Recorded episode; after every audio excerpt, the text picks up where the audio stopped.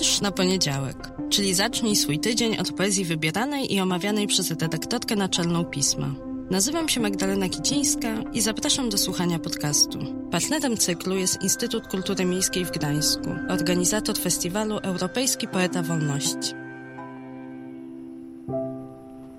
Cześć, dzień dobry, dobry wieczór. Bardzo mi miło, że postanowiłeś albo postanowiłaś kliknąć w ikonkę i posłuchać, spędzić ze mną ten poniedziałek, chwilę poniedziałku albo jakiegoś innego dnia, innej pory, właśnie wieczór, poranek. Może sobie słuchasz tego w drodze do pracy nie wiem, bardzo jestem zawsze ciekawa, w jakich okolicznościach spotykacie się z poezją i co to jest za myśl, za impuls, który sprawia, że a, kliknę sobie ten podcast. Bardzo to jest dla mnie ciekawe i bardzo to jest dla mnie dużym zaszczytem i przywilejem, że mogę do Was mówić, a Wy to robicie, to znaczy słuchacie, jesteście po drugiej stronie. Bardzo Wam za to dziękuję, za to, że możemy się spotykać i być tutaj razem.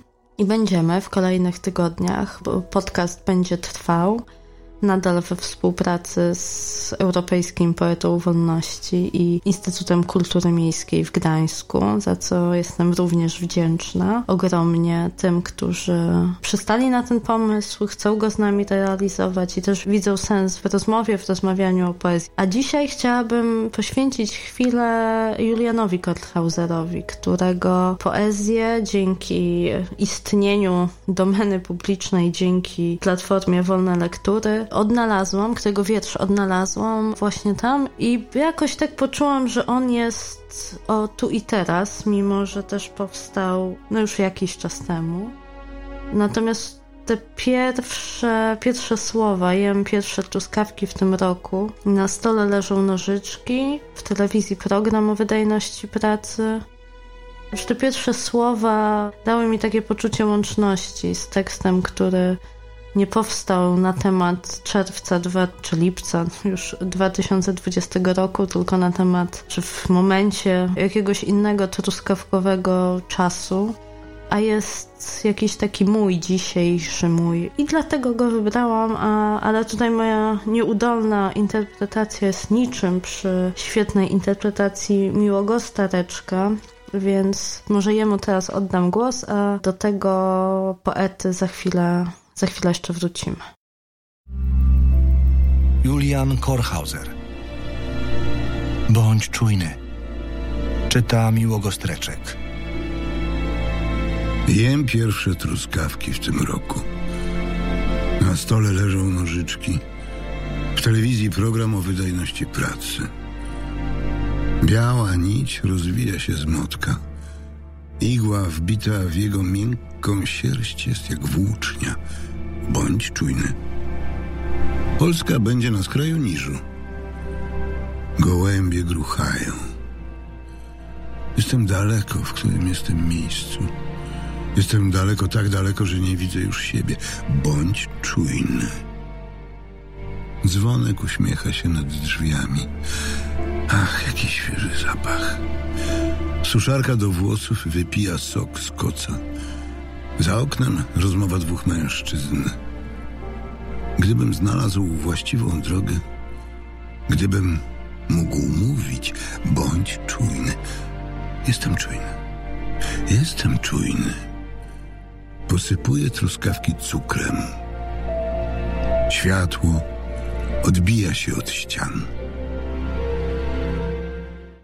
Zdecydowanie mistrz Miłogost wypada dużo, dużo lepiej niż ja w tych moich próbach, dlatego czytam sobie zazwyczaj wiersze na głos jedynie w domu, będąc sama ze sobą i z tekstem i z kotami, które nie są zbyt chyba łaknące moich recytacji, ale nie uciekają w popłochu, tylko je jak to koty po kociemu ignorują. Julian Korthauser, poeta, prozaik, krytyk literacki, eseista, współtwórca grupy literackiej Teraz, profesor nauk humanistycznych i co w jego biografii szczególnie ważne z mojej perspektywy i z perspektywy miejsca, w którym się znajdujemy, czyli redakcji miesięcznika Pisma Magazyn Opinii, Zastępca redaktora naczelnego miesięcznika literacko-humanistycznego Pismo, który ukazywał się w latach 1981-83, bo no właśnie, było już kiedyś Pismo, pismo, które miało taki literacko-społeczny charakter. I właśnie Julian Korthauser obok między innymi Wisławy Szymborskiej i Ewy Lipskiej był w grupie inicjatywnej tego periodyku. I udało nam się ostatnio redakcyjnie kupić antykwarycznie pięć pierwszych numerów pisma, właśnie numer drugi, bo pierwszy ostatnio wypożyczyłam do domu, a drugi z kwietnia 81 roku właśnie trzymam w ręku. I chciałabym przeczytać wam kilka tytułów ze spisu treści, bo może ono da Mam poczucie, jaki to był rodzaj gazety. Nawet słowo gazeta do tego wydawnictwa mało pasuje. Jaki to był rodzaj periodyku. Mm, też jakoś mi nie bardzo pasuje, ale brakuje mi teraz lepszego słowa. Co to było za dzieło? O, w numerze, między innymi. Wisława Szymborska o Domu Wielkiego Człowieka, Krótkie życie naszych przodków, Jarmark Cudów. Taki tu był tytuł. Julian Korthauser, życzony, w tekście Czarodziejstwo. Tadeusz Różewicz, Prussian Blue. Zbigniew Herbert, Lustro. Jan Józef Szczepański, Ultimatura. Andrzej Kaliszewski, Serce Rzeczy. Andrzej Fiut, rozmowy z Czesławem Miłoszem, dokończenie z pierwszego numeru. Leszek Bednarczuk, Władza nad mową. No i świetni felietoniści. Stanisław Lem na przykład, moja lwowska biblioteka. Elżbieta Morawiec, październiki, marce, sierpnie, czyli polski rok. Wspaniałe tytuły i wspaniali autorzy. Chciałabym kiedyś móc przenieść się w czasie i wejść do takiego zespołu redakcyjnego, gdzie między innymi już poza wspomnianymi osobami był również Kornel Filipowicz, Marta Wyka, Tadeusz Nyczek, Jerzy Kwiatkowski.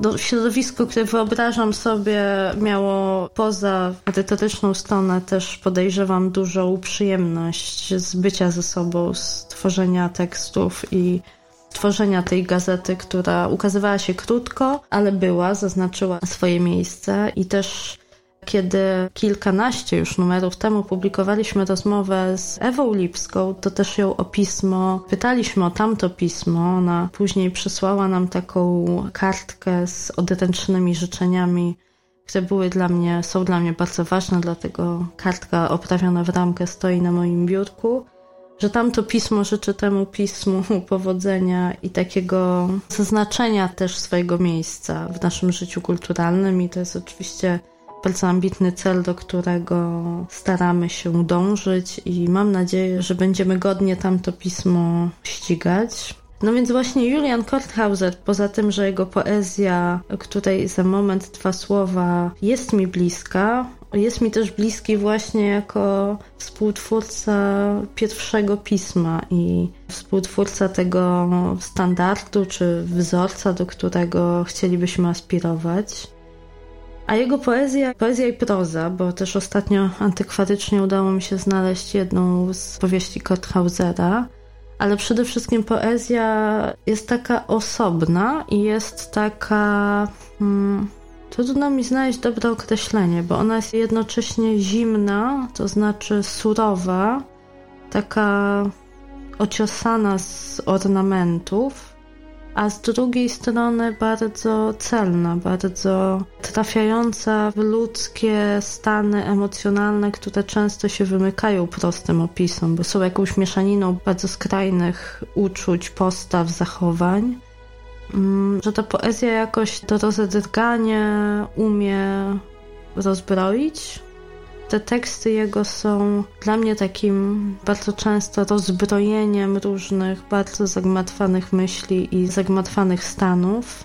I nawet ten tytuł wietrza, który publikujemy w lipcowym piśmie, to bądź czujny, jest trochę takim surowym rozkazem, nakazem czy, czy, czy zaleceniem, ale można je też czytać jako taką wskazówkę, która wypływa z troski, z takiego zadbania o osobę, która być może tę czujność straciła albo ją traci w wyniku frustracji, niepokoju, czy tego telewizora, który gdzieś, tak jak w tym wierszu, coś do nas gada, czegoś od nas chce i trochę nasze myśli i głowę zawłaszcza i zabiera spokój.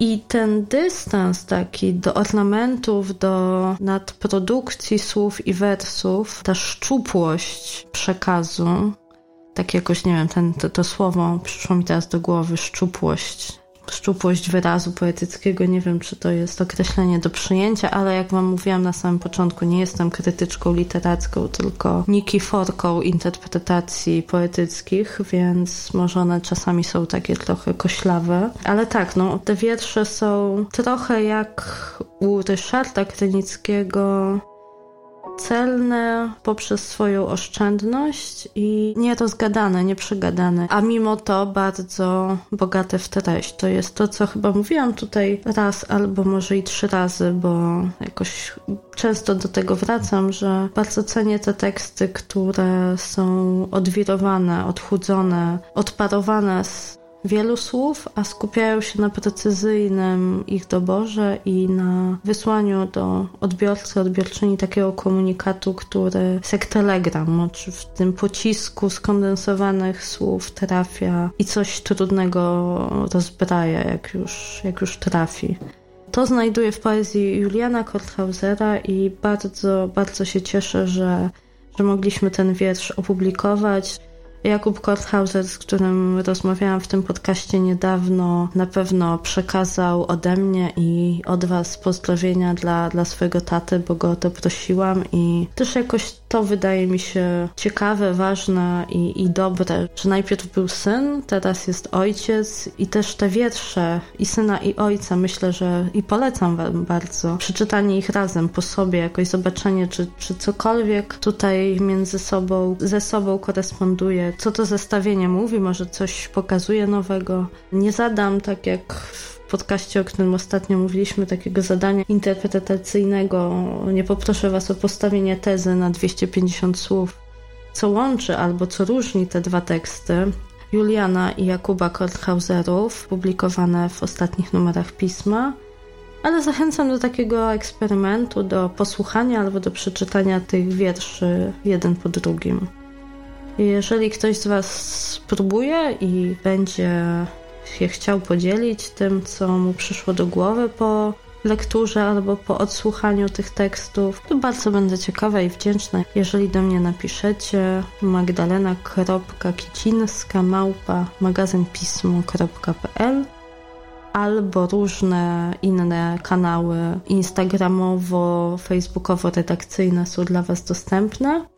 No i też zachęcam, jeżeli ktoś powrócił już do bibliotek i ma taką możliwość do sięgnięcia po numery archiwalne pierwszego pisma magazynu społeczno-literackiego, bo to naprawdę kawałek historii polskiej literatury i w tych tekstach, i w składzie redakcyjnym, dlatego myślę, że warto, warto sięgnąć i zobaczyć jaki kiedyś był pomysł na pismo, a jaki jest reaktywowany pomysł. No nie na tamto pismo, ale na pismo po naszemu. Bardzo polecam taką wizytę i w ogóle dzisiaj jakieś takie studia porównawcze chyba proponuję, ale to też jest czasami dobre, żeby żeby się zastanowić, spojrzeć wstecz, bo nie tworzymy kultury od nowa zupełnie, nawet jeśli jesteśmy rewolucjonistami. Zawsze to miało jakieś korzenie, jakiś początek, jakąś odsłonę już przed nami.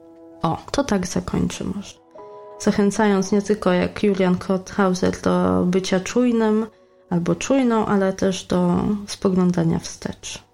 Pozdrawiam ciepło i do usłyszenia, do zobaczenia może w jakichś kanałach społecznościowych i do posłuchania, do, do słyszenia, do mówienia mojego w przyszłym tygodniu w kolejnym odcinku podcastu Wietrz na poniedziałek.